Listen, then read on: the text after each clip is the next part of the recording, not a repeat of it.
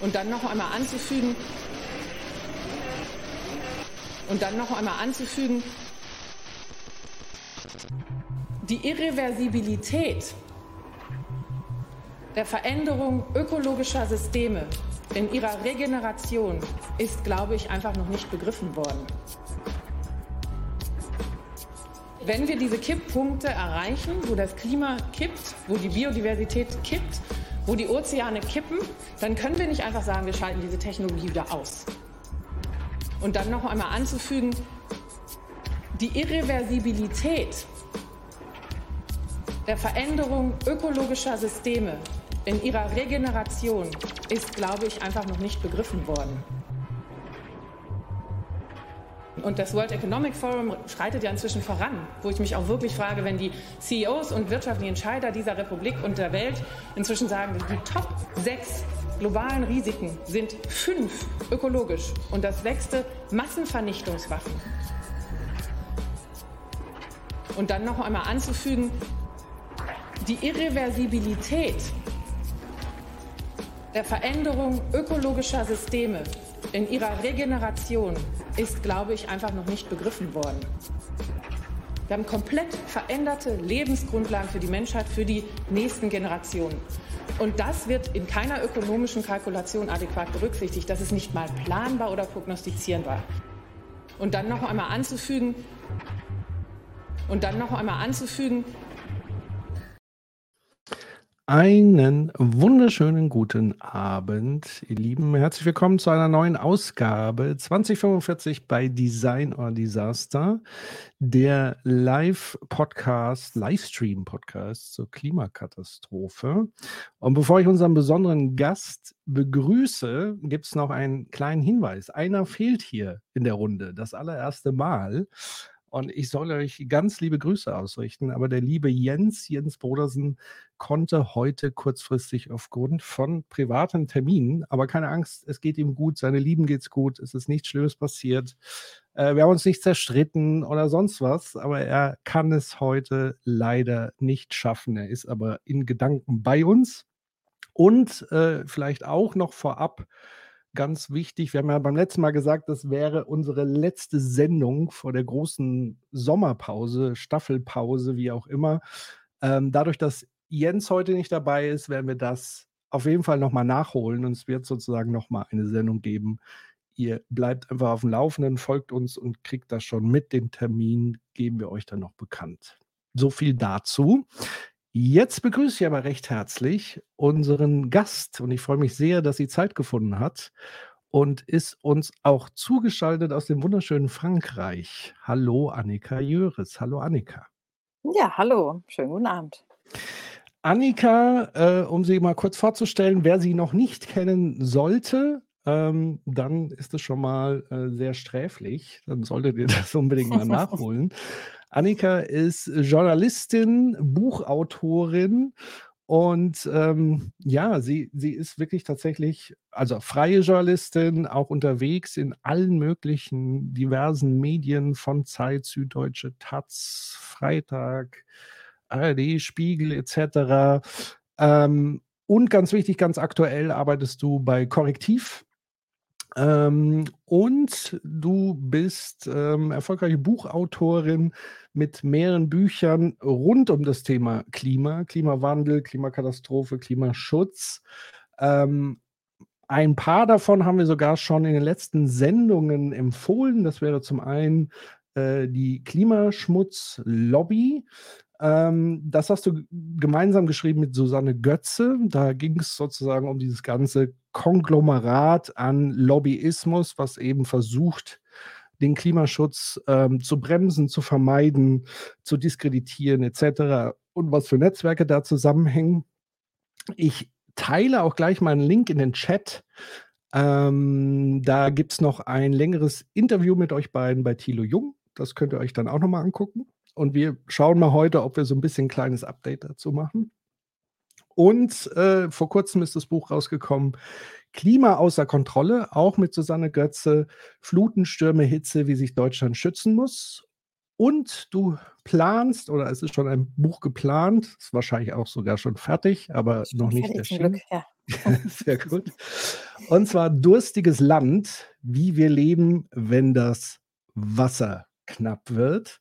Das erscheint am 1. August, ähm, auch von euch beiden. Und das ist, glaube ich, auch so ein bisschen so ein Stück weit die Überleitung auch zu unserem heutigen Abend und eher so die aktuellen Themen. Und ähm, an den Chat gerichtet. Also wir haben jetzt ungefähr knapp noch eine Stunde Zeit. Annika ähm, hat auch einen guten Grund, warum wir heute nicht so einen Marathon machen. Sie möchte ihre Kinder noch äh, gute Nacht sagen und ins Bett bringen. Und das, äh, ich war jetzt sehr, sehr viel unterwegs auf Reisen und genau, jetzt muss ich mal meinen Söhnen eine gute Nachtgeschichte schenken.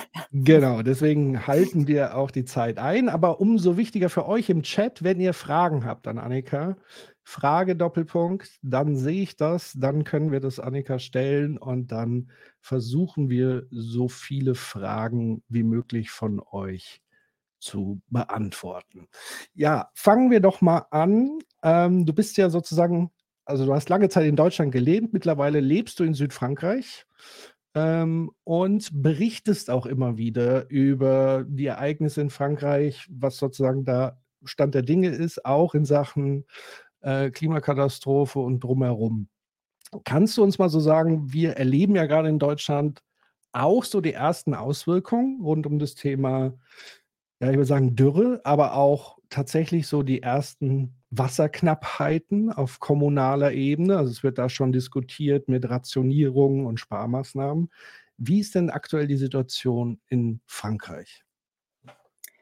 Also Frankreich ist ja Deutschland immer so ein paar äh, Jahre oder Saison voraus, was die Klimakrise angeht. Also hier ist alles noch ein bisschen zugespitzt da. Da gibt es ja auch schon Prognosen dafür, dass es hier in Frankreich noch ein paar äh, Zehntelgrade sozusagen weiter aufheizen wird als in Deutschland leider. Und das äh, ist auch jetzt schon zu spüren. Also ähm, wir haben ja die sogenannte Winterdürre gehabt, dann hatten wir die Frühlingsfeuer.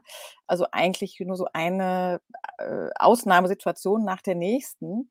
Ähm, und am schlimmsten ist auch jetzt immer noch sozusagen die, die Dürre. Die hat sich ein bisschen abgemildert, weil es jetzt zuletzt ähm, einigen Niederschlag gab, aber absolut nicht ausreichend, um das Grundwasser wieder aufzufüllen. Also es ist hier tatsächlich so, dass das in Deutschland jetzt ab und zu diskutiert wird mit Restriktionen und so weiter. Gab es ja auch schon in Deutschland in einigen äh, brandenburgischen Dörfern im vergangenen Jahr, aber das ist hier schon ziemlich flächendeckend passiert. Also es gibt diese eine Zahl vom Umweltministerium, dass 500 Dörfer im vergangenen Jahr wirklich von der Wasserversorgung abgeschnitten waren. Also da kam nichts mehr aus dem Hahn sozusagen. Die mussten mhm.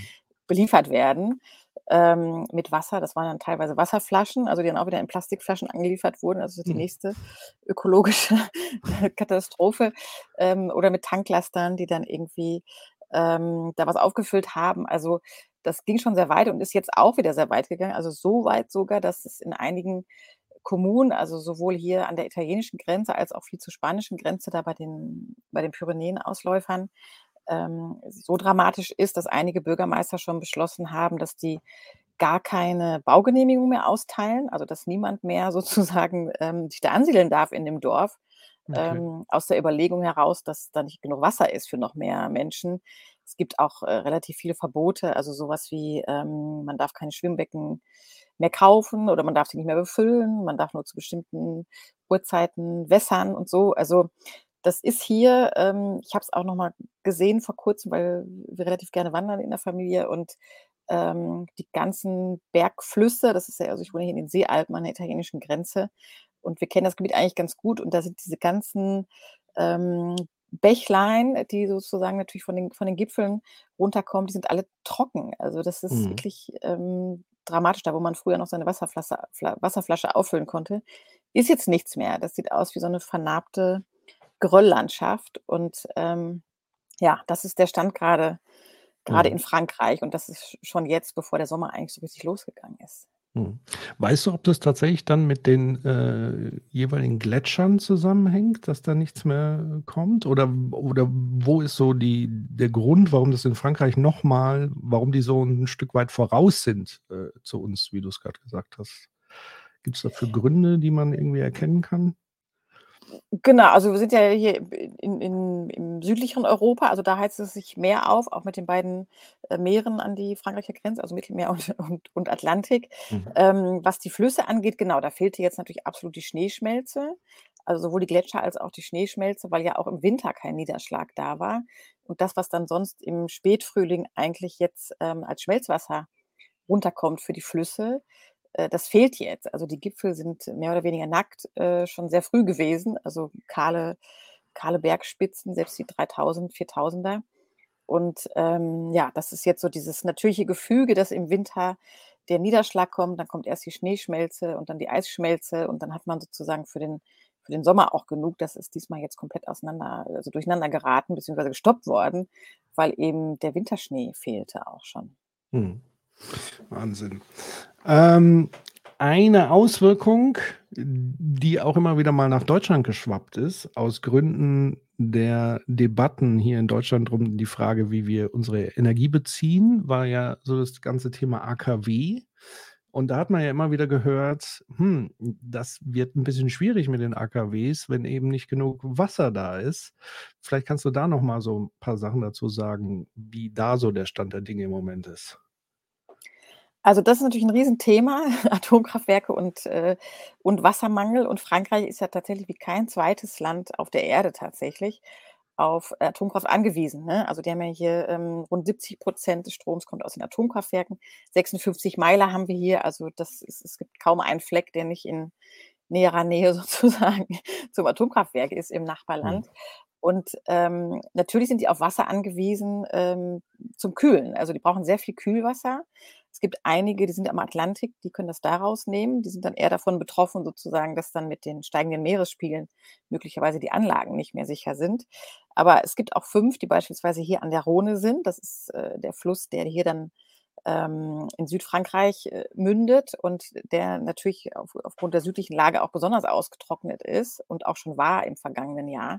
Und da wird es jetzt richtig knapp mit dem mit dem Kühlwasser. Deswegen muss letztes Jahr auch schon teilweise die Produktion gedrosselt werden von einigen Atomkraftwerken. Und äh, was eigentlich fast noch dramatischer war, ist, dass das Flusswasser sich in den langen Hitzeperioden ja auch noch aufgewärmt hat. Also das heißt, Mhm. ähm, es kühlt weniger und es kommt dann noch heißer sozusagen aus den Kühltürmen wieder zurück, ne? Weil ein Großteil des Wassers, je nach Reaktortyp, wird wieder zurückgeleitet in den in den Fluss und, ähm, ist dann einfach wärmer. Und normalerweise gab es ja den Grenzwert, dass es nicht sich nicht um mehr als 3 Grad äh, erhitzen darf.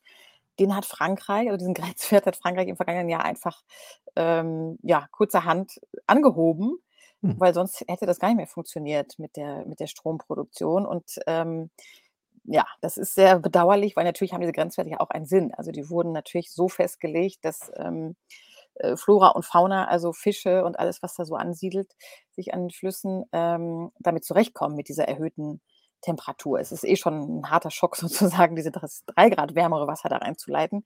Jetzt durfte es noch heißer sein. Und, ähm, ja, das fand ich eigentlich ziemlich besorgniserregend, weil's einfach heißt, dass die Grenzwerte, wenn's mal, ähm, hart auf hart kommt, und das wird es jetzt sicherlich immer häufiger in den kommenden, äh, zu erwartbaren zu erwartenden Dürren, dann einfach die Grenzwerte nicht mehr nicht mehr gelten und, ähm, ja, dann sozusagen Strom produziert wird, koste es, was es wolle. So, das das Mhm. sind so die großen Probleme. Also, die Flusstemperatur plus das Wasser, was natürlich auch, ähm, verloren geht, weil ich sagte ja schon, je nach Reaktortyp es gibt auch Reaktortypen, die das verdampfen lassen, also, die leiten's oder 'nen Großteil nicht mehr zurück. Und das ist natürlich dann, ähm, unwiederbringlich für 'n Fluss und alles das, was damit zusammenhängt, Mhm. verloren, dieses Wasser. Also, es ist 'n großes großes Problem hier grade im Nachbarland. Ja, apropos, äh, äh, Grenzen verschieben. Ähm, man hat ja auch gehört, in Frankreich, der Umweltminister, ähm, hat ja irgendwie verlautbaren lassen, also soweit ich weiß, der Umweltminister gewesen, dass sozusagen die Gradziele jetzt auch nach oben geschoben werden im Sinne von: „Na ja, wir bereiten uns jetzt mal auf so 'n 4 C oder so vor.“ Was steckt denn deiner Ansicht nach hinter dieser Aussage und dieser Meldung? Was was war da so die Absicht? Ist da wirklich geplant, sozusagen sich auf diese Katastrophe vorzubereiten oder ist das auch wieder so 'n sanftes nach oben schieben eigentlich der vereinbarten Klimaschutzziele, wo man sagen kann: „Na ja, ähm, 1,5 ist ja eh rum und so weiter, müssen wir auch nix machen und wir bereiten uns jetzt schon lieber auf das Vierfache oder Dreifache vor?“ Genau, also das, äh, genau, also die ähm, die Aussage vom Umweltministerium war dann, dass man sich auf 4 Grad Erwärmung sozusagen vorbereitet, ne? Nicht das also, es gibt nicht das Ziel, dass wir 4 Grad Ja. äh, Erhitzung erreichen, sondern, ähm, wir bereiten uns darauf vor, dass es möglicherweise um 4 Grad heißer wird in Frankreich. Und, ähm, man muss dazu allerdings sagen, es gibt ja unterschiedliche, ähm, Hitzeszenarien sozusagen je nach Region. Also, ähm, 4 Grad in Frankreich bedeutet halt 3 Grad, äh, weltweit, ne? Das ist natürlich immer Mhm. noch deutlich über dem Ziel, was ja mal hieß, ähm, deutlich unter 2 Grad zu bleiben. Ähm, aber es ist nicht 4 Grad weltweit. Also, es ist, äh, 3 Grad weltweit, 4 Grad in Frankreich, was immer noch sehr, sehr viel ist, weil wir wissen ja, dass jede Zehntelgrad sozusagen, ähm, Erwärmung große große Folgen hat. Also, die die Anzahl der Hitzetage, der Dürretage, der Überschwemmung, also des Starkregens sozusagen erhöht. Ist also 'ne ähm, 'ne harte Ansage, dass man sich jetzt, ähm, auf 4 Grad vorbereiten will. Und ich nehme an, dass es auch daran liegt tatsächlich an den ja bisschen traumatischen Erfahrungen, die Frankreich jetzt gemacht hat mit dem mit dem Wassermangel, weil es gibt ja wahrscheinlich kaum was Existenzielleres, als plötzlich, Mhm. ähm, das Gefühl zu haben: „Ich habe kein Wasser mehr zur Verfügung.“ Also, hm, selbst wenn die Leute natürlich jetzt nicht akut tatsächlich in Lebensgefahr waren, weil man sich drum gekümmert hat, Mhm. ähm, ja, kann sich, glaube ich, jeder vorstellen, was das für 'n Schock ist, wenn man den Hahn aufmacht und da kommt nichts mehr.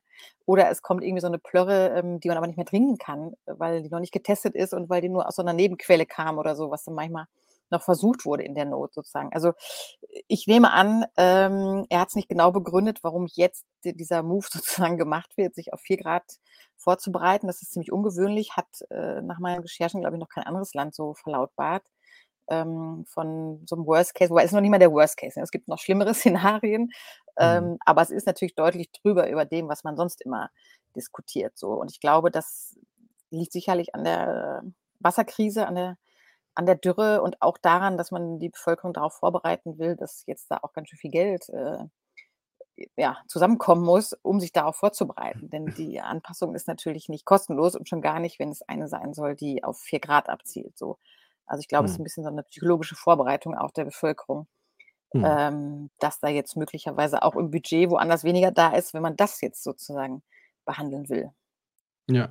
Wie würdest du denn sagen also, wenn man das alles so hört, dann schrillen ja alle Alarmglocken. Dann würde man denken: „Okay, jetzt muss es ja wirklich eine politische, äh, das heißt ja immer so, der schöne Begriff der Zeitenwende und so weiter kommen.“ Ähm, das ist tatsächlich 'ne Thematik, die man in Deutschland so gar nicht mitkriegt. Also, vielleicht kannst du mal so so so erklären, wie ist so im Moment die politische Gesamtsituation in Frankreich? Also, im Vergleich auch zu Deutschland. Deutschland haben wir so die Mischung aus einerseits einer, äh, massiven Verdrängungsgesellschaft. Wir haben eigentlich eine Regierung, die für mehr Klimaschutz hier gewählt wurde, eigentlich sehr viel wieder aufgeweicht und zurückgenommen hat, zu aller Schrecken derjenigen, der sie wiederum dafür gewählt hat. Ähm, wir haben, glaube ich, gefühlt eine massive Kampagne, äh, medial gesehen gegen Klimaschutzmaßnahmen. Hier wurde dieses Heizungs äh, äh, äh, sozusagen massiv torpediert, was auch erfolgreich war aus Sicht derjenigen, die es torpediert haben. Wir haben auf der anderen Seite hier letzte Generation, Radikalisierung sozusagen derjenigen, die sagen: „Es passiert hier nichts, wir müssen mehr machen und tun.“ Und wie gesagt, ein Großteil der Gesellschaft, die A, vielleicht auch gar nicht wissen, was passiert so und was das für Auswirkungen hat oder auch nicht daran glauben, dass diese Auswirkungen so krass sind. Und was ich auch die letzte Zeit auf Twitter erl erlebe im Zuge dieser Dürre äh, und Geschichten, dann kommt immer: „Ja, das ist ja alles nur 'ne Erfindung der Grünen und so weiter, 'ne Inszenierung. Hier will man nur was aufbauschen und das wird schon alles super und gut.“ Wie ist aber die Situation in Frankreich? Wie kann man sich das da vorstellen? Ähnlich, anders, irgendwo dazwischen? Also, es ist, ähm, äh, leider in diesen negativen Punkten sehr ähnlich. Also, dass, Ja. ähm, das relativ erfolgreich verdrängt wird und Frankreich war jetzt die vergangenen Monate tatsächlich komplett mit der Rentenreform beschäftigt. Ähm, das haben ja auch wahrscheinlich die meisten gesehen, dass es da sehr große, also historisch größten Demonstrationen gegen die Rentenreform von Macron gab. Ähm, das hat tatsächlich die Aufmerksamkeit extrem an sich gezogen. Ähm, man muss aber sagen, dass auch genau, es gibt natürlich auch Gegenbewegungen, die allerdings auch in in Frankreich mit aller Härte bekämpft werden. Also, es gibt ja zum Beispiel diese NGO Soulèvement de la Terre. Das ist, ähm, eigentlich so ein lockeres ähm, Bündnis aus Aktivistinnen, die immer mal wieder sozusagen auch äh, dahin fahren und demonstrieren und Camps aufschlagen, ähm, ja, wo sie was Ökologisches beanstanden sozusagen. Die sollen jetzt morgen verboten werden, gab es jetzt die hm. Ankündigung vom Innenministerium. Und die hatten sich kürzlich, ähm, da war es einmal stark in den Nachrichten, dieser Kampf ums Wasser, ähm, gab es nämlich tatsächlich äh, eine Demonstration gegen so ein Megabassin, nennen die das hier. Das sind so riesige Wasserbecken, die teilweise in einigen, in einigen Regionen jetzt ähm, aufgemacht werden, die aus dem Grundwasser gepumpt werden im Winter, um dann im Sommer sozusagen Wasser zur Verfügung zu stellen für die Landwirtschaft.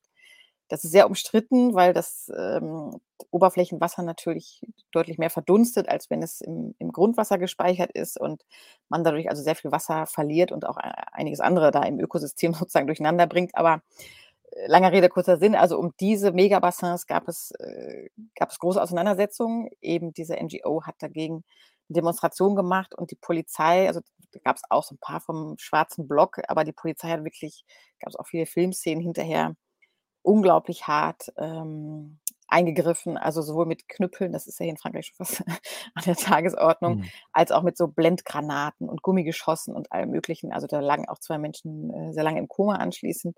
Und da waren eben diese Soulèvement de la Terre ähm, aktiv, die jetzt verboten werden sollen. Also man hatte, glaube ich, auch eine größer werdende Gruppe an Menschen, meist jungen Menschen, die auch äh, immer verzweifelter werden und versuchen, irgendwas noch ähm, zu drehen oder zu verhindern, ähm, so ähnlich wie auch in Deutschland. Aber bislang ist, hat halt Macron relativ wenig ähm, geliefert in dieser Richtung, was ähm, sehr bedauerlich ist, weil er ist eigentlich im vergangenen Wahl, Wahlkampf, ist erst ein Jahr her, ist er eigentlich angetreten mit der Aussage, ja, also diese, äh, diese Regierungszeit wird ökologisch oder sie, oder sie hat versagt, so ungefähr war der Spruch.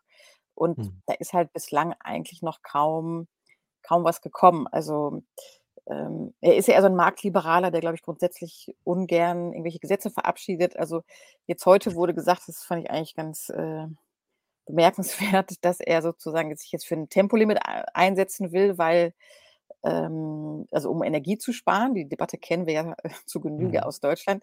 Ähm, aber er, er, will das nicht sozusagen nicht als Gesetz erlassen oder als Dekret oder was auch immer, sondern er bittet sozusagen die Firmen, ihren Mitarbeitern zu sagen, sie sollen doch irgendwie möglichst ähm, langsam oder möglichst unter 130 km/h, das haben wir eh schon als Tempolimit, ähm, zur Arbeit fahren. Also das fand ich jetzt einen ganz ulkigen Dreh. Ähm, aber das ist so typisch für Macron, dass er sozusagen keine, keine wirklich ähm, folgenreichen Gesetze verabschiedet, sondern immer nur so ein bisschen appelliert und dementsprechend wenig passiert dann auch jetzt hier gerade. Mhm.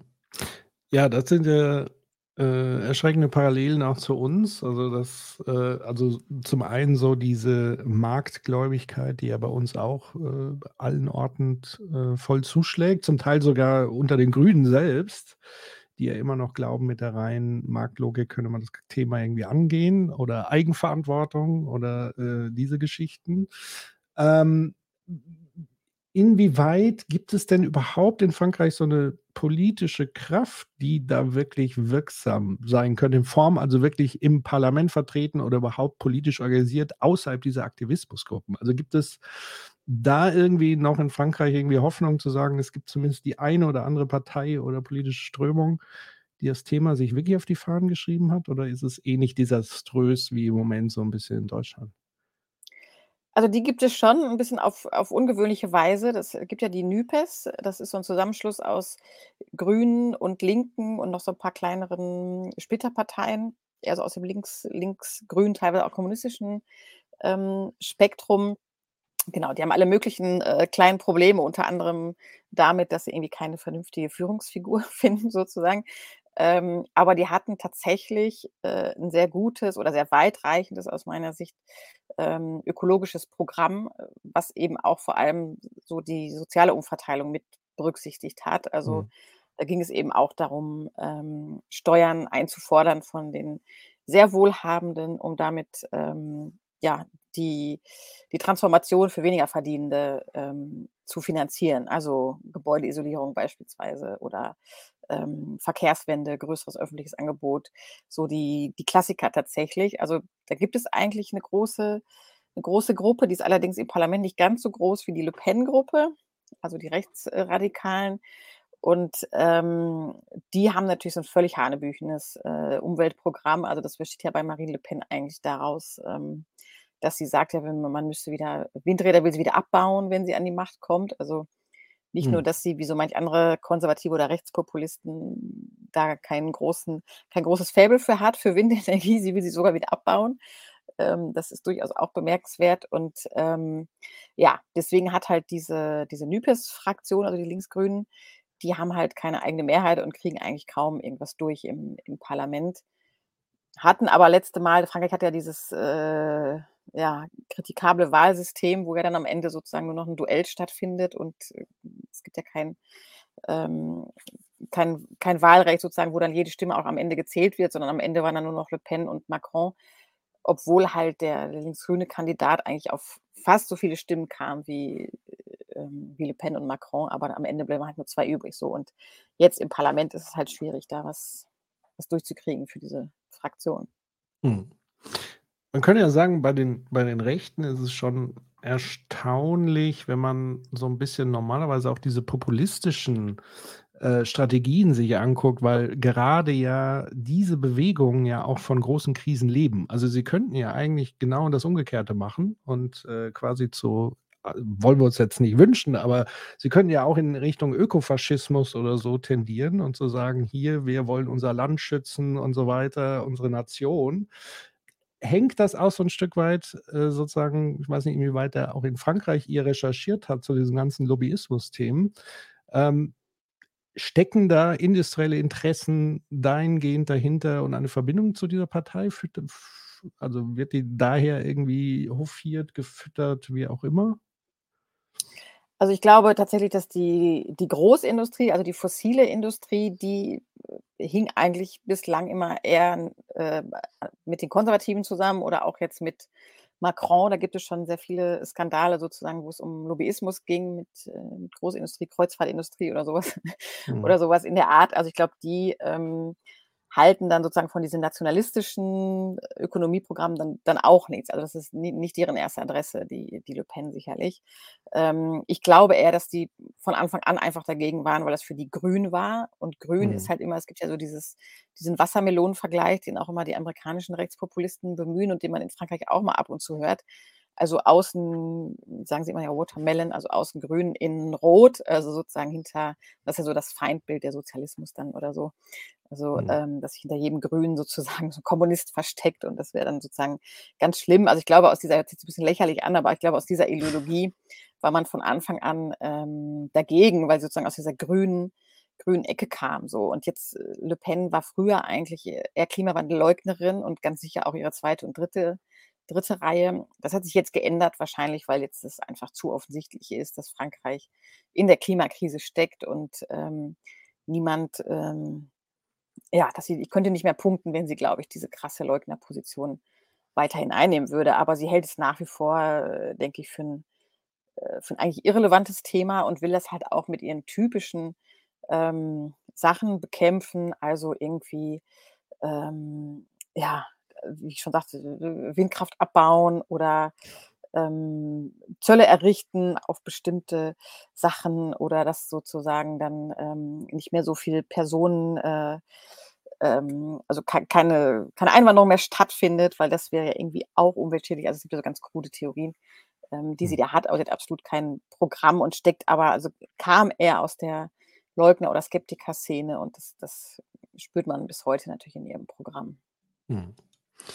Gut, das sind also schon mal keine sehr guten Aussichten, was sozusagen die politische, äh, Situation ist. Und du hast ja jetzt grad gesagt, Frankreich ist so 'n paar Jahre voraus, was so, äh, Dürre, äh, Wasserknappheit et cetera angeht. Kommen wir vielleicht mal wirklich zu diesem Themenblock und an euch in den Chat, äh, gerne, wie gesagt, Fragen stellen.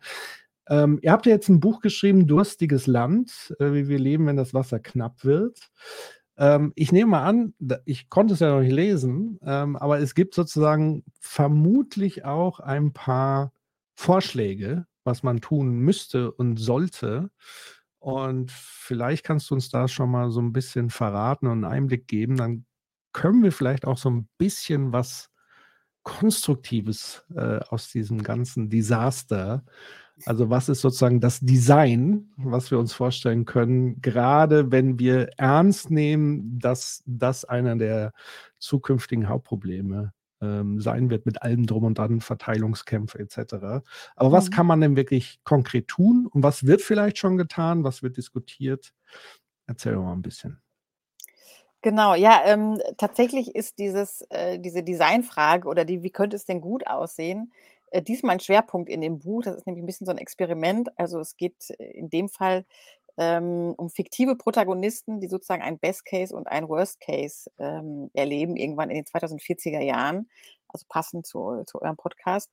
Ähm, und da haben wir dann tatsächlich genau uns einmal ausgedacht, okay, wie läuft es, wenn es einfach schlecht läuft, also mehr oder weniger so wie jetzt, nur noch in zugespitzter, und wie könnte es idealerweise laufen? So und interessanterweise ist diese ideale Version deutlich schwieriger zu schreiben, weil ich glaube, wir sind alle sehr gut darin, ähm, Katastrophenszenarien zu entwerfen und Worst Case, den schreibe ich so fünf Seiten in drei Minuten runter, weil das hat man alles schon so häufig gehört und man kann es sich so gut vorstellen, wie alles schlecht wird. Ähm, wenn man das Ganze mal umdreht und das positiv sehen möchte, ist es viel schwieriger und man fühlt sich gleich so naiv oder hat Angst, dass das irgendwie klingt wie Pipi Langstrumpf oder so. Ähm, einfach, ich glaube, weil man es absolut nicht gewöhnt ist, ähm, ein positives äh, Zukunftsbild zu entwerfen. Ne? Das ist ja auch was, was im Journalismus schon lange diskutiert wird, dass man auch ähm, konstruktiv sozusagen gute Beispiele zeigt. Ähm, dann, dann verliert man auch nicht so viele Leute an diese News-Fatigue, weil die einfach nur depressiv sozusagen die Sachen gar nicht mehr lesen wollen. genau, das war so ein bisschen unser, unsere Idee, weil dieses Klimaschmutzlobby beispielsweise ist ein bisschen auch so ein, so ein Doom-Buch, wenn man so will, also wo halt wirklich ähm, genau beschrieben wird, warum, warum alles so gescheitert ist politisch. Und ich sage, okay, jetzt machen wir auch mal ein bisschen, bisschen Gloom, also ein bisschen Best Case ähm, zum Thema Wasser und zum Thema Wasser und Dürre. Und ähm, ja, es war eigentlich interessant. Also wir hätten das, äh, wir haben sozusagen ja die Thematik auf sechs äh, Protagonistinnen aufgeteilt und dann gibt es einmal die Paula in Berlin beispielsweise, wo es darum geht, wie kann das Trinkwasser für die Hauptstadt gesichert werden, was ja jetzt schon problematisch ist. Es gab ja kürzlich erst diese vielen Meldungen darüber, ähm, dass diese Tagebauzuflüsse ausbleiben für die Spree und ähm, dass das ganz problematisch wird für die Trinkwasserversorgung. Also ähm, da heißt es natürlich sozusagen, dass diese die Renaturierung der, Berg, der Bergwerke und dass das Geld dafür, das haben sie ja bislang nicht so richtig zurückgelegt, hatten wir auch mal recherchiert, was da eigentlich für ein Schmuh passiert ist in diesen Verträgen mit den, mit den Bergbaukonzernen. Ähm, also genau, das ist, also für Berlin ist sozusagen dann der Best Case eben der, dass das mit den, der Bergbaunaturierung ähm, so geregelt ist, dass weiterhin äh, Wasser fließen kann in der Spree und das grundsätzlich, das gilt für alle Städte, das Wasser, wenn es denn mal fällt, denn es wird ja noch Niederschlag geben, aber natürlich äh, wahrscheinlich seltener und dann heftiger, dass wenn es dann mal fällt, sozusagen möglichst lange in der Stadt verbleibt. Also diese Schwammstadt, das haben wir vielleicht auch schon mhm. häufiger äh, Menschen gehört, dass, dass man sozusagen das Wasser durch äh, Dachbegrünung oder überhaupt durch Entsiegelung, was dann mit ähm, Grünflächen sozusagen auch aufgewertet wird. Also es ist auch eine sehr lebenswerte Stadt, die sich ähm, auf Dürre und überhaupt die Klimakrise vorbereitet, ähm, die dann sozusagen auch das Wasser speichern kann, Rückhaltebecken, die das Wasser ähm, in der Stadt halten, statt wieder das direkt sozusagen abzuleiten und zu Überschwemmungen zu führen. Das gehört alles dazu, zu diesem, zu diesem Best, zu diesem Best Case. Und ähm, wir schreiben da auch noch ein bisschen über Entsalzungsanlagen. Da träumen ja auch mal viele Menschen von, dass das irgendwie mhm. die Lösung sein könnte. Es gibt ja auch schon ein paar funktionierende in Spanien und Israel, aber die Kosten sind halt enorm hoch. Also sowohl die finanziellen als auch die ökologischen. Ähm, es ist halt unglaublich teuer und man kann auch aus einem Liter Meerwasser äh, oder aus zwei Litern Meerwasser nur ein Liter Trinkwasser ziehen. Und was dann übrig bleibt, ist halt super versalzen und häufig auch noch kontaminiert mit den ganzen hm. Beistoffen, die man braucht, um das da rauszufiltern. Also man hat dann eine Riesenmenge Abwasser übrig, ähm, die meistens wieder ins Meer geleitet wird ähm, und da sozusagen tatsächlich auch zum Absterben von, von Flora und Fauna führt. Ist also eher so ein größeres Problem so. Mhm. Ähm, also keine, keine gute Lösung. Es ist, wenn man so will, so die letzte, die letzte Wahl. So. Das war das. Und grundsätzlich haben wir eigentlich festgestellt, das haben wir auch schon beim Anpassungsbuch ähm, recherchiert, dass es die Lösung meistens nicht in so großtechnischen Ideen liegen, sondern eigentlich eher ähm, wieder so ein bisschen zurück zur Natur führen. Ähm, klingt so ein bisschen simpel, aber das gilt tatsächlich für viele Bereiche da im Leben, also auch was die Flüsse angeht beispielsweise, die müssten auch wieder äh, renaturiert werden. Ähm, Staudämme, idealerweise, das war auch überraschend für uns zu hören von vielen Wissenschaftlerinnen, dass die Staudämme eigentlich auch äh, ja, eigentlich eine sehr ungute Idee waren. Sie haben zwar teilweise ähm, Strom produziert, aber sie bringen halt auch das ganze Flusssystem durcheinander und sind natürlich auch ähm, ein Riesenproblem bei, ähm, bei Starkregen und, und auch bei Dürre, dass dann sozusagen auch da die Kämpfe ausbrechen, wem wird jetzt wie viel Wasser zugeleitet. Also auch das sollte idealerweise ähm, zurückgeleitet werden, also zurückgehen sozusagen zum, zum Fluss, wie er, wie er vormals mal war. Ähm, ja, ähnliches gilt auch für die Landwirtschaft, wo es auch darum geht, dass man nicht mehr diese nackten Monokulturen hat, sondern ähm, bedeckte Erde, die das Wasser nicht so leicht verdunsten lässt. Beschattete Erde, also Agroforsterie, dass man da Bäume pflanzt oder, und Hecken pflanzt, erhöht auch gleichzeitig die Biodiversität. Also das zieht sich so, unsere Protagonistinnen erleben sozusagen diese ganze Welt, wie sie im Best Case meistens so, dass es wieder alles ein bisschen ähm, naturnah ist und der Mensch sich so zurücknimmt letztendlich, um auch mit weniger Wasser zurechtzukommen. Mhm.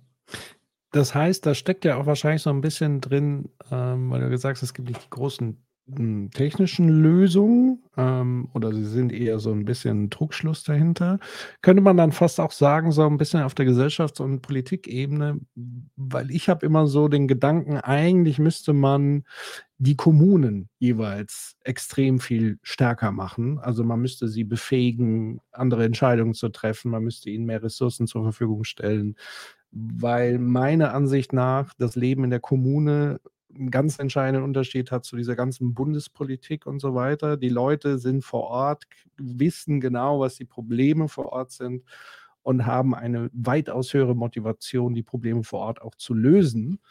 Ähm, thematisiert das auch so ein bisschen diesen Ansatz, also auch auf, auf der Gesellschaftsebene? Also das das scheint natürlich bei allen Geschichten durch, genau, dass auf lekal auf lokaler Ebene auch viel entschieden werden kann. Beispielsweise geht es ja auch darum, dass irgendwie, ähm, äh, das Abwasser besser getrennt wird, also dass irgendwie jeder von uns, äh, pro Tag 40 Liter da durchs Klo spült, ist halt auch der absolute Wahnsinn. Also das wäre so eine Geschichte, die könnte man sich auf kommunaler Ebene beispielsweise überlegen, genauso wie die wie die die Fassadenbegrünung oder die Entsiegelung, die können auch, ähm ja, auf städtischer Ebene entschieden werden. Und die, ähm, ja, das, das hatten wir auch schon für das Anpassungsbuch sozusagen recherchiert. Es gibt ja auch die Klimamanager in einigen Städten, leider mhm. auch noch bei weitem nicht in allen. Die haben aber bislang leider kaum Budget und auch nicht so viel Einfluss. Also die werden auch sehr gerne dann ausgebremst von den anderen Ressortinhabern, nenne ich so mal, die dann auch schon da ihre Idee hatten, wo sie mit dem Geld hinwollen. Und ähm, ja, also ich glaube, das wäre ein sehr guter Schritt, wenn man diese Person, die es ja noch gar nicht so lange gibt, äh, so also diesen Job sozusagen, der Klimamanager oder Klimaanpassungsmanager heißen die manchmal, ähm, die sind total fit, die haben super Ideen, die wissen, was man lokal alles lösen kann. Nur die bräuchten halt mal ein bisschen mehr, mehr Macht oder so eine Art mhm. Vetorecht mhm. vielleicht. Ähm, und dann könnten die, glaube ich, ganz tolle Dinge machen auf, auf lokaler Ebene. Mhm. Wie ist das, ähm, weil man hört ja immer, dass quasi so aus Richtung großer Konzerne und so weiter oder überhaupt aus, aus Industrie und so weiter, Privatwirtschaft, dass da immer mehr Richtung Sicherung von Wasserquellen stattfindet. Also sie kaufen sozusagen zum Teil Brunnen und Quellen. Ähm, habt ihr dahingehend auch mal recherchiert und wie ist da so die Situation? Und äh, das erinnert mich so ein bisschen, wenn das dann wirklich der Fall ist, dann wird es ja nochmal so richtig dystopisch äh, gerade in einer Situation mit herrschender sozialer Ungleichheit und so weiter, ähm, dann kann man nämlich da nochmal so ein richtiges Big Business draus machen auf den letzten Metern. Aber ich weiß nicht, was, was habt ihr dahingehend recherchiert? Ja, absolut, genau. Das, das ist eine große Gefahr, dass Wasser sozusagen privatisiert wird. Ähm, wir hatten für Korrektiv in dem Fall, findet sich aber auch in dem Buch ein bisschen wieder, schon mal genauer recherchiert, wer eigentlich die größten Wassernutzer sind in Deutschland. Ähm, und da haben wir dann festgestellt, dass wirklich meistens die großen Firmen, also es sind RWE, natürlich Braunkohle braucht unglaublich viel in Nordrhein-Westfalen oder auch im Osten. Ähm, BASF, der Chemiegigant, braucht unglaublich viel. Äh, Papier, Papierindustrie, aber auch die Getränkeindustrie, also Bier und andere äh, Getränke brauchen halt einfach viel mehr Wasser als sozusagen das reine Trinkwasser, was man so aus dem Hahn nehmen könnte. Also da gibt es verschiedene Industrien, die sehr große Mengen Wasser entnehmen, also Millionen Kubikmeter pro Jahr. Und glaube ich, noch. diesen, Ne? bitte? Fleischindustrie noch. Fleischindustrie ist auch dabei, genau. Ja. Int intensive Tierhaltung ist auch sehr Wasser, auch sehr wasseraufwendig. Also Böcklünder war, glaube ich, auch bei uns in der Liste der größten, der größten Wasserkonsumenten. Interessanterweise haben wir, die, haben wir die Liste immer noch nicht von allen äh, Bundesländern erhalten. Also einige Mauern da auch sehr zu nennen. Hm. Wer ist das eigentlich, der so viel hier entweder aus dem Grundwasser aus, oder aus den Flüssen entnehmen darf? Und ähm, was daran eigentlich besonders erschreckend war, ist, dass die teilweise diese, diese Entnahmerechte für mehrere Jahrzehnte bekommen haben. Also man muss sich das so vorstellen, dass Deutschland, glaube ich, lang, lange Zeit dachte, wir sind ein wasserreiches Land. Hm. Niemand hat sich sonderlich darum geschert, also um diese Genehmigung. Die wurden recht freihändig einfach erteilt und auch für große Mengen. Also die meisten dieser Firmen interessanterweise nutzen das Volumen gar nicht aus bislang. Also die haben einfach mal so ganz viel beantragt und haben es dann gekriegt. Und so viel Mhm. brauchen sie meistens gar nicht. Aber könnte sein, dass sie in Zukunft mehr brauchen, weil sie natürlich bei Hitze auch vielleicht mehr Kühlwasser brauchen oder ähm, aus anderen Gründen. Also sie werden jetzt nicht dadurch sozusagen zur Sparsamkeit angeregt, weil sie das häufig entweder umsonst oder zu sehr günstigen Preisen dieses Wasser entnehmen dürfen und sich diese Rechte eben auch häufig auf Jahrzehnte gesichert haben. So und das führt natürlich dazu, dass wahrscheinlich in Zukunft dann noch mehr von diesen Nutzungskonflikten auftreten werden. Also dass wir dann sehen werden, okay, wer hat jetzt dann Vorrang, wenn es richtig knapp wird. Also diskutiert Frankreich jetzt natürlich auch schon. Ist es dann ähm, der Tourismus, der in Südfrankreich natürlich ähm, ein wichtiger Faktor ist? Also dürfen Hotels ihre, ihre Schwimmbecken noch füllen oder nicht? Oder ist es die Landwirtschaft, die ja nun mal existenzielle Güter produziert, im Gegensatz zum Tourismus? Oder sind es die Einwohner und Einwohnerinnen oder die Industrie? Also das hat bislang ja noch niemand äh, geregelt, also weder Frankreich noch Deutschland und ich glaube auch sonst kein EU-Land, dass es irgendwo richtig festgeschrieben steht, ähm, was passiert, wenn das Wasser knapp wird. Also wer hat dann das Anrecht und wer muss zurücktreten? Wie wird das ausgehandelt? So, das ist, glaube ich, eine ganz, ganz wichtige Zukunftsfrage, die, die noch nicht beantwortet ist. Hat nicht Deutschland vor kurzem die Wasserstrategie äh, verabschiedet? Äh, ich weiß nicht, ob du da einen Blick reingeworfen hattest. Das heißt, da ist da auch nichts geregelt, so wirklich.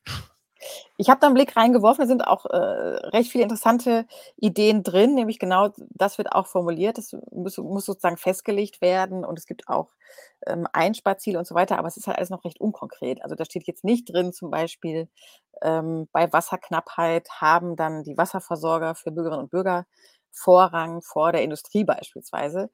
Ähm, da steht, steht nur drin, das muss jetzt mal geklärt werden, Hm. ähm, wer sozusagen, wie die Hierarchien dann sind in so einer Notsituation. Aber also die Fragen, die darin aufgeworfen werden, sind alle sehr richtig und es ist auch ziemlich, ziemlich komplett, diese Strategie, haben wir auch lange drauf gewartet.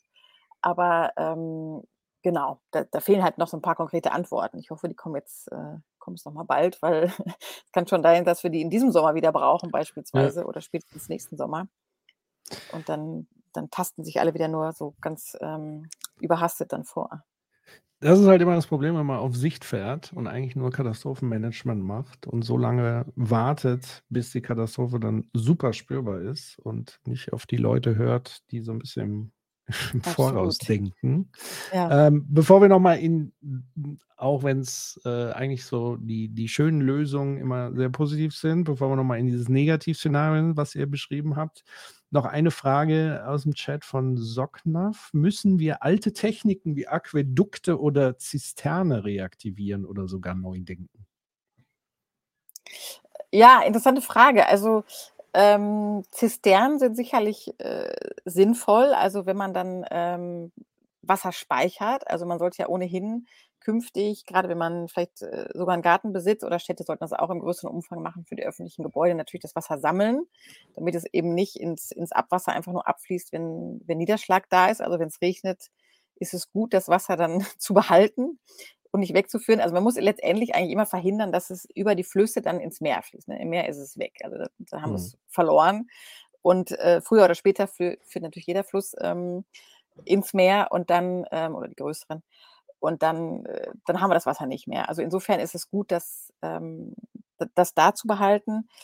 Ähm, die Aquädukte, wenn wir jetzt darunter dasselbe verstehen, ist das ja, glaube ich, so ein offener Wasserverlauf, der hat immer so ein bisschen den Nachteil, dass, ähm, dass unglaublich viel Wasser verdunstet. Also je nach Mhm. ähm, je nach Temperatur natürlich und gerade wird es natürlich in der heißen Zeit benötigt, hat das diesen Nachteil. Also, dass, dass man das doch, äh, am besten wird es eigentlich, wenn man so will, im, im Boden gespeichert. Also ein gesunder, humusreicher Boden, der natürlich jetzt gerade bei der intensivierten Landwirtschaft ähm, nicht mehr vorhanden ist. Also der kann wenig speichern, weil da kein Humusgehalt mehr drin ist. Aber mit einem humusreichen Boden kann man halt auch Wasser sehr viel länger speichern als jetzt in so einem in so einem drögen Nacktboden, nenne ich den jetzt mal. Also das wäre eigentlich so die erste Wahl, dass es mal da bleibt und ansonsten natürlich in irgendeiner Form Zisternen oder so gespeichert werden kann. Hm. Ich habe mal so einen Prototypen, ich weiß nicht, wie real und, und was da so dahinter steckt. Ich glaube, in Indien oder so, gab es äh, wie so Flüsse oder Bäche, die überdacht waren mit Solarflächen. Das heißt, man hat sozusagen den, den doppelten Effekt gehabt. Zum einen, dass das Wasser dadurch dann nicht verdunstet wird und man hat sozusagen dann die Fläche genutzt, um, um Solar und so weiter äh, äh, darüber zu bauen, weil auch keine Schiffe oder sowas äh, gefahren sind. Also ich glaube schon, dass da technisch, theoretisch alles möglich wäre, so ein bisschen, aber ich vermute mal, es hapert letztendlich an der Umsetzung hinsichtlich ja, politischer Entscheidungen. Ähm, habt ihr da mal so geschaut, was müsste eigentlich politisch passieren, um all diese Sachen wie Schwammstädte und so weiter umzusetzen? Wie viel Geld müsste man in die Hand nehmen? Ähm, wie wären so die, die Prozesse? Kann man das alles noch so im demokratischen Rahmen wirklich irgendwie bis zum gewissen Punkt machen? Was, was habt ihr dazu gefunden, geschrieben? Äh, äh, genau, das ist natürlich jetzt also zwei, drei Riesenfragen, ja, so nonchalant rübergebracht. Wie kriegen wir das jetzt ja, eigentlich eben. hin und kriegen wir das demokratisch hin? Also ähm, genau, also ich denke, wenn man sozusagen das, ähm, die Aufklärung größer fährt und da vielleicht auch schon in der Schule äh, drüber erzählt und in allen möglichen Studien oder Ausbildungsberufen, ähm, dann wäre das machbar. Also zum Beispiel hier, es gab ja mal den Bürgerrat für für Klimaschutz in Frankreich. Da wurde dann tatsächlich, war dann nach so zwei, drei Wochenenden mit, ähm, mit Briefing oder mit Fortbildung, wenn man so will, und dann der Entscheidung, der Diskussion über Entscheidungen, haben die sehr weitreichende Entscheidungen oder sehr weitreichende Ideen äh, beschlossen. Das hat die Regierung dann leider wieder die, die, die folgenreichsten sozusagen wieder ausgespart. Aber da war dann selbst sozusagen vom, vom Lkw-Fahrer bis zur Steuerberaterin und Lehrerin waren dann alle für ein krasses äh, Tempolimit, waren alle dafür, dass ähm, äh, ökologische Landwirtschaft stark gefördert wird in den Produkten oder so. Also ich glaube, wenn man die, ähm, die Bürgerinnen und Bürger soweit ähm, aufklärt und ihnen zeigt, was möglich ist, ähm, geht da eigentlich ganz viel. Und es wäre auch wirklich dringend nötig, dass man zu solchen demokratischen Prozessen kommt, weil was jetzt hier gerade in Frankreich passiert, ist ja dann eher so eher so äh, autoritäre Politik. Also, dass dann jetzt einer hier, mein Bürgermeister ausgerechnet sprach jetzt hier davon, okay, man darf jetzt hier auch teilweise die Gärten nicht mehr bewässern. Und der meinte, ja, mhm. das müsste man jetzt überprüfen, indem man hier mit so Drohnen über die Gärten fliegt, um zu gucken, wer hat da einen mhm. Grünstreifen. Also absolut gruselige Vorstellung meiner Meinung nach. Ähm, also da muss man sozusagen immer aufpassen, wie du sagst, dass es demokratisch bleibt und nicht so ins Autoritäre abschifft für Dinge, die ja letztendlich gar nicht so ähm, äh, so wichtig sind. Also ob jetzt hier einer seinen Garten so ein bisschen gießt, ist völlig irrelevant im Vergleich zu dem, was die Industrie jetzt ähm, verbraucht oder was man einsparen könnte, wenn keiner mehr ähm, sozusagen die Toilettenspülung ständig mit, mit Trinkwasser nutzen müsste. So. Also das ist so meine Sorge, dass das jetzt so ein bisschen ins, ins autoritäre Klein-Klein rutscht. Und dagegen hilft meiner Meinung nach nur, dass man die Bürgerinnen und Bürger mehr mitbestimmen lässt, aber auf aufgeklärte Art und Weise. Und das haben diese Bürgerräte eigentlich ganz schön ähm, gezeigt, wie das, wie das möglich ist. So. Und ja, das, das, das wäre so zu dem einen, was jetzt zu diesen technischen Lösungen ist. Also, das ist auch wieder so bei der Wasserpolitik, dass ähm, natürlich, wenn jetzt jemand beschließen würde, den Rhein zu renaturieren, das ist natürlich, also Wissenschaftler fordern das. Es gibt ja auch schon Abschnitte des Rheins, also den größten deutschen Fluss, bei dem das passiert mit sehr positiven Folgen. Ähm, aber das ist natürlich ein riesen, riesen Ding. Also da gibt es ja auch noch verschiedene Anrainerstaaten. Es gibt die Schifffahrtindustrie, es gibt die Anrainer und ähm, da gibt es natürlich immer unglaublich viele Interessengruppen so. Und auch dafür müsste man so größere Commitments irgendwie organisieren. Ähm, macht aber bislang keiner. Also weder wird das so im größeren Stil diskutiert, noch gibt es da bislang so die, die demokratischen Instrumente, ähm, dass alle sich dafür entscheiden können oder auch dagegen, aber zumindest auf aufgeklärter Basis so. Mhm. Ein gutes Stichwort, dieses ganze Wasserverkehrsding, was wir gerade wieder an Meldungen in Deutschland haben, ist zum Beispiel, dass der Rhein wieder, äh, so wie letztes Jahr, äh, schnell der Pegel sinkt und dann wird auch natürlich der Schiffsverkehr schwieriger und der, der Warenverkehr und so weiter. Gibt es dahingehend vielleicht sogar Industrieinteressen, die das alles noch verschlimmern, indem man zum Beispiel sagt, wir müssen die Flüsse noch tiefer ausgraben oder irgendwie sowas? Also gibt es sogar noch Maßnahmen, die die Katastrophe noch mal ein bisschen beschleunigen? Weißt du da was? Also das in jedem Fall, die gibt es ja immer. So ein paar Ideen, die das Ganze noch, äh, das ganze Problem noch verstärken und so auch bei, ähm, bei der Flussfahrt. Also einer unserer Protagonisten ist auch Feti, der ist Schiffsführer in Duisburg. Ähm, und der hat das Ganze sozusagen mitgemacht. Und im Worst Case ist es eben auch so, dass die Schifffahrtindustrie dann darauf dringt, noch mehr Staumauern aufzubauen im Rhein und das haben wir uns wie alles in diesem Buch nicht ausgedacht, sondern das war auch mal eine Idee vom Verkehrsminister Scheuer. Hm. Ähm, dass der ja, sagte, das können wir. Ideen. Hat immer sehr gute Ideen. dass, man, dass man da zumindest mal drüber nachdenken kann. Also es gab bei so hat er so gesagt, bei so einem Treffen mit der Binnenschifffahrtindustrie, die natürlich ein Interesse daran hat. Und ähm, ja, das wäre natürlich erstens riesenteuer. Also wir wissen ja auch, wie umstritten alle Staudammprojekte auf der ganzen Welt sind. Und beim Rhein wäre das sicherlich nicht anders und unglaublich teuer.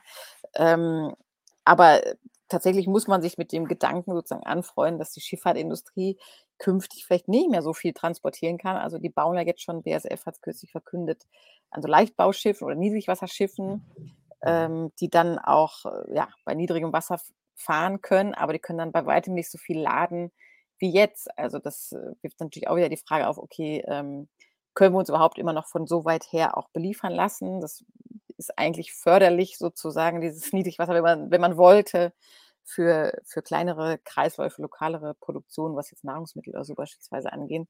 Ähm, also viele gute Ideen hängen dann sozusagen damit zusammen, aber auch, aber auch die schlechten. Und da kursieren bislang in beide Richtungen was, aber es ist ja bislang auch noch nicht wirklich so richtig in der Diskussion. Also es gibt da verschiedene Positionspapiere, aber ähm, keiner hat jetzt schon irgendwas beschlossen, was jetzt den Rhein irgendwie Niedrigwasser fitter machen würde. Mhm. Aber was würdest du sagen, auch im, im Zuge eurer Recherchen rund um diese ganzen Industrielobbys und so weiter? Ich, mir geht es immer nicht so durch den Kopf, weil ich mir unsicher bin, ob es gibt ja sozusagen die Möglichkeit, die wissen das alles, wie schlimm es wird und sie versuchen sozusagen bis zum letzten Minute das rauszuholen, was rauszuholen ist? Oder sind sie wirklich uninformiert und wissen das nicht? Oder verdrängen es, ignorieren es, machen es trotzdem? Habt ihr da irgendwie Ideen, Einblicke gehabt? Ähm also ich glaube, da gibt es ganz verschiedene Typen. Also wir hatten ja für die ähm, Klimaschmutzlobby auch genauer recherchiert, wir sind eigentlich die Klimaleugner, also zumindest die, die mhm. öffentlich sagen, es gibt keinen Klimawandel oder er ist nicht menschengemacht oder wenn er kommt, ist er auch nicht schlimm. Also da gibt es ja auch verschiedene Arten des Leugnens. Ähm, und da gab es aber natürlich auch einfach ganz knallharte Entscheidungen. Also das ist ja auch inzwischen bekannt, wie British Petrol oder andere ähm, ja die Forschung sozusagen haben verschwinden lassen. Also die wussten, dass es schädlich ist, äh, fossil, äh, äh, fossile Energien zu verbrennen. Die wussten, dass es die Erde aufheizt und die wussten, dass es katastrophale Folgen hat und haben nach außen das Gegenteil behauptet. Also das ist ähm, häufig in bestem Wissen und äh, hoffentlich ein bisschen schlechtem Gewissen wenigstens passiert.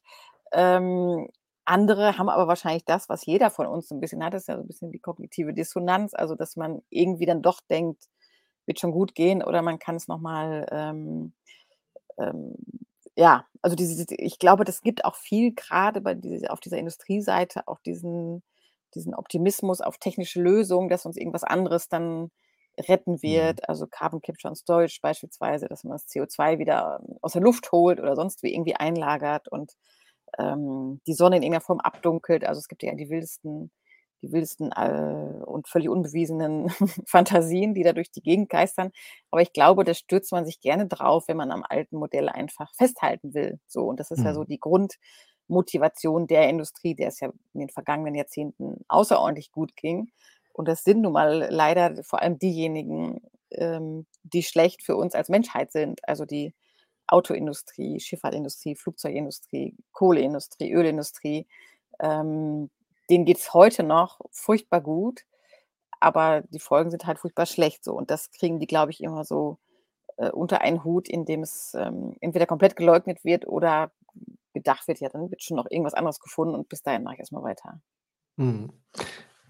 Ich habe ja tatsächlich auch so das Gefühl, dass das so ein ähm, Warten darauf ist, wer fängt so an. Also sowohl auf Länderebene, weil wir leben ja in einem kapitalistischen System, was auf Wettbewerb und so weiter basiert. Und wir sind ja im permanenten Konkurrenzkampf, also nicht nur die Unternehmen untereinander, die Branchen untereinander, die Länder, die Kommunen, alle sind im Wettbewerb und Konkurrenz. Kann es vielleicht mit so daran liegen, dass man so sich scheut zu sagen, wir sind jetzt die Ersten, die komplett rausgehen?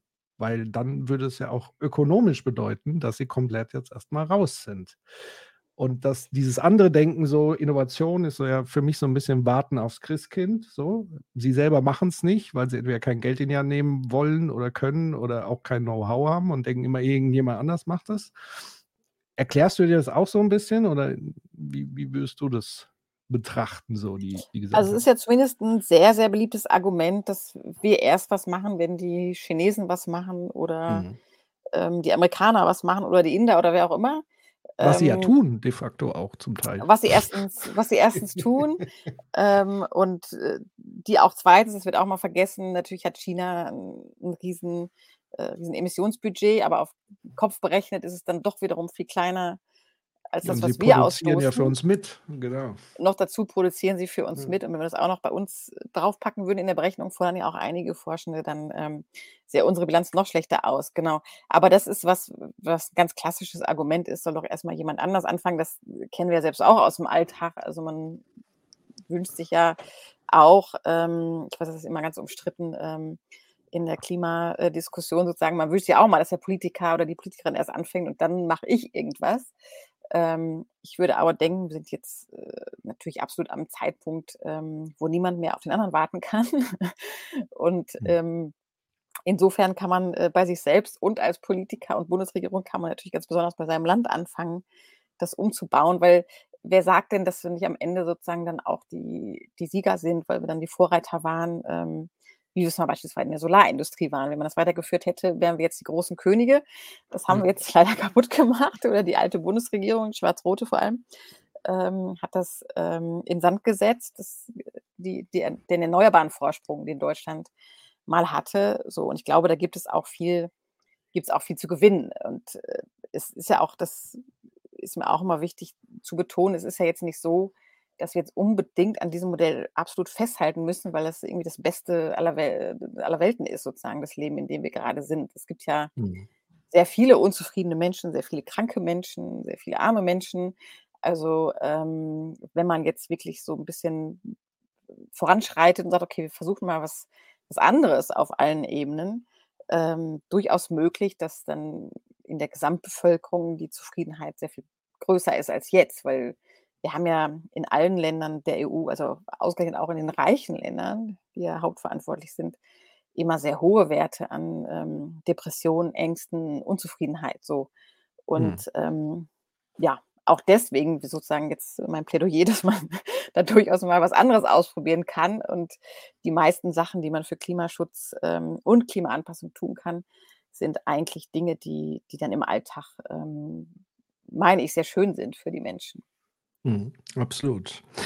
Unser Zeit geht äh, äh, dem Ende entgegen, aber vielleicht magst du irgendwann äh, in der nächsten Staffel mal wiederkommen, dann, wenn euer Buch auch draußen ist. Absolut, ja, sehr gerne. Mal, das wäre super und dann kann sich Jens auch darüber freuen, dass er dann äh, doch dabei sein kann.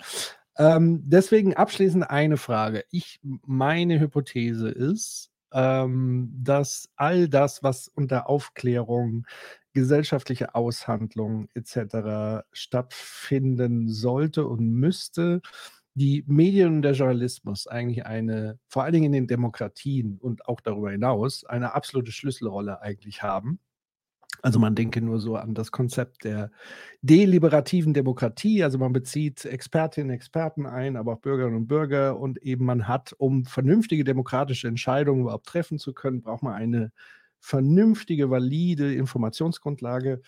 Deswegen abschließend auch die Frage, die mir Jens noch virtuell zugeschoben hat. Was fehlt im Moment im Journalismus oder was ist aus deiner Sicht das Kernproblem im Journalismus, dass genau das im Moment eben gar nicht funktioniert? Also ich glaube, das Kernproblem ist tatsächlich erstmal zu wenig Aufklärung über Lobbyismus. Also die Interessenkonflikte nicht zu benennen, ist das eine weil dann würde sich viele Argumentationen äh, wieder in Luft auflösen, wenn man wüsste, okay, das kommt jetzt eigentlich aus der Autoindustrie, also muss ich es jetzt auch nicht so ernst nehmen. Ähm, das ist die erste große Aufgabe für Journalistinnen, ähm, die, die, ähm, die, mir, die, die, mir wichtig wäre. Und das Zweite ist auch tatsächlich, was wir jetzt ein bisschen mit diesem Buch versucht haben, ähm, mal die anderen Visionen zu beschreiben oder vielleicht auch zu gucken, wer macht es denn schon so richtig cool oder was funktioniert denn auch, vielleicht im Kleinen oder oder im Größeren und ähm, sozusagen nicht nur zu gucken, was, was fällt weg, wenn wir Klimaschutz haben. Also äh, die Freiheit auf der Autobahn zu rasen fällt weg. Okay, aber was, was gewinne ich dadurch? Also ähm, ich glaube, die Diskussion würde anders laufen, wenn man immer wieder auch äh, Menschen sieht, die beispielsweise schon mit dem mit zwei Tonnen zurechtkommen. Sieht man nie. Die sind mhm. irgendwo versteckt, gibt vielleicht auch nicht so viele, aber es ist ganz selten, dass man da mal so eine Geschichte, äh, oder ich habe noch nie eine gelesen, wollte immer eine machen, äh, kommt auch bestimmt noch. Ähm. Also sozusagen diese, diese Positivbeispiele und auch so die, die, die Gewinnerseite, die wir sicherlich alle haben, die ich gerade schon benannt habe. Ich glaube, wenn man jetzt so eine angepasste Stadt hat, die irgendwie grün und entsiegelt ist, äh, wo man sich gefahrlos mit Kind und Kegel hm, zu Fuß oder per Fahrrad oder wie auch immer im Bus bewegen kann, ist ja sehr angenehme Vorstellung ähm, dass man also da Wege findet. Ich weiß nicht einfach, weil so, so hm, habe ich ja selbst gesehen beim Schreiben, es ist, ist nicht einfach, diese Geschichten zu erzählen. Die Horrorgeschichten sind einfacher. Aber ich glaube, wenn wir das, ähm, wenn es davon mehr gäbe, dann würden es vielleicht auch Leute vielleicht sogar richtig drauf freuen auf Klimaschutz und nicht so wie jetzt nur so in so eine Abwehrhaltung gehen. So. Also diese, mhm. genau, das, das fehlt, glaube ich, die beiden Dinge. Wunderbar. Dann hab vielen lieben Dank. Äh, auch nochmal danke aus dem Chat äh, für deine Zeit. Und ich würde sagen, dann äh, lasse ich dich jetzt äh, zu deinen Kindern zum Gutnacht äh, sagen. Ja, und ähm, dann sehen wir uns als Trio wieder. Genau, genau äh, beim nächsten Mal als Trio wieder, sobald die nächste Staffel losgeht. Wir bleiben in Verbindung und vielen lieben Dank. Du kannst jetzt, glaube ich, einfach rausgehen. Ich würde noch kurz im Stream, Stream bleiben, mit den Leuten kurz sprechen. Aber dann äh, hast du jetzt sozusagen die Zeit. Für alles klar. Euch. Okay. Vielen lieben Dank, Vielen Dank für alles. Danke. Tschüss. Tschüss. So, meine Lieben, ähm, ich wollte jetzt uns nicht sofort hier äh, rauskicken.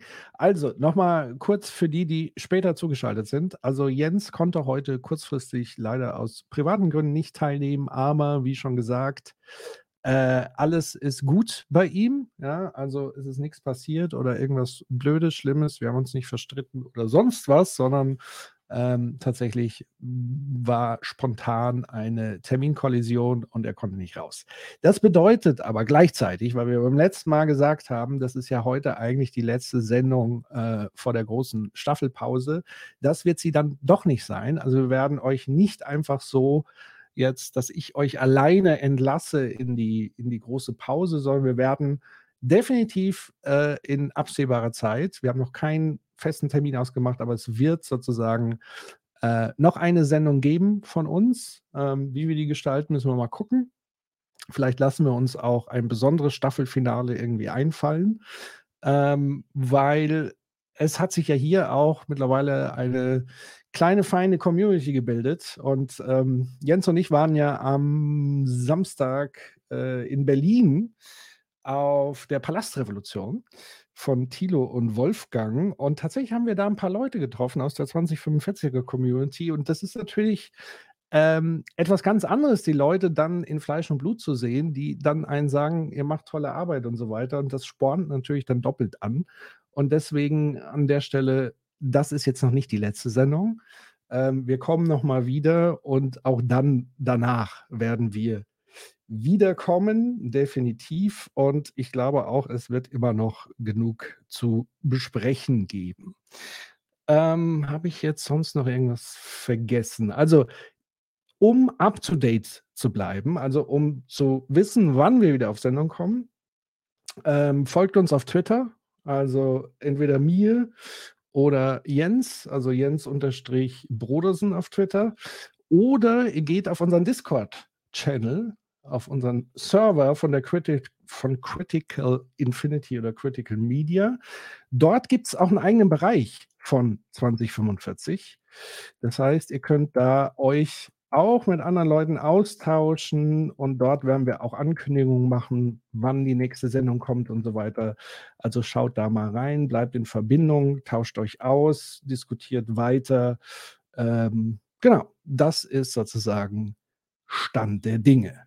So, und das, wenn ihr nicht sonst noch äh, Fragen jetzt an mich habt, würde ich sagen, war es das auch schon für heute. Und ich habe noch einen Sendehinweis am Donnerstag. Also es gibt ja noch den Critical Livestream. Ähm, am Donnerstag wird es eine Sondersendung geben mit Huma Nagafi und mir. Wir haben zu Gast die Professorin Catherine Leo, die ein Buch geschrieben hat, Virtual Hoarders, ähm, wo jetzt die deutsche Übersetzung erschienen ist, die Tugendwächter, Pächter. Ich verwechsel immer den Namen, Wächter und Pächter. Ähm, und wir werden dort ein Gespräch haben auf Englisch mit der Autorin. Sie hat sich Zeit genommen. Wir sprechen über das Buch. Hat jetzt nicht unmittelbar was mit Klima zu tun, vielleicht ein bisschen schon, weil es geht um die sogenannte Professional Managerial Class, also die Klasse der höheren Angestellten, die aus ihrer Sicht mit dafür verantwortlich sind, dass so wenig Wandel stattfindet, weil sie letztendlich ihre Position zwischen Kapital und Arbeiterschaft äh, mit Zähnen und Klauen verteidigen. Das werden wir Sie äh, am Donnerstag ab 19 Uhr werden wir Sie dahingehend befragen und gucken, was steckt dahinter. Und schaltet da gerne ein. Und ansonsten wird es auch immer wieder Critical Livestreams geben. Und da sind auch schon so ein paar in Planung. So, das war's jetzt euch einen schönen Abend. Heute war es nicht ganz so schlimm wie letzte Woche. Das heißt, ihr werdet ein bisschen besser schlafen können. Und auch wenn die Temperaturen sehr hitzig, sehr trocken sind oder sehr schwül. Und äh, ich hoffe, bei euch geht heute Nacht jetzt kein krasser Starkregen unter, wie er angekündigt ist. Von daher passt auf euch auf, kommt gut durch die Nacht, äh, macht's gut, ihr Lieben, und auf ganz bald. Danke euch. Macht's gut. Tschüss.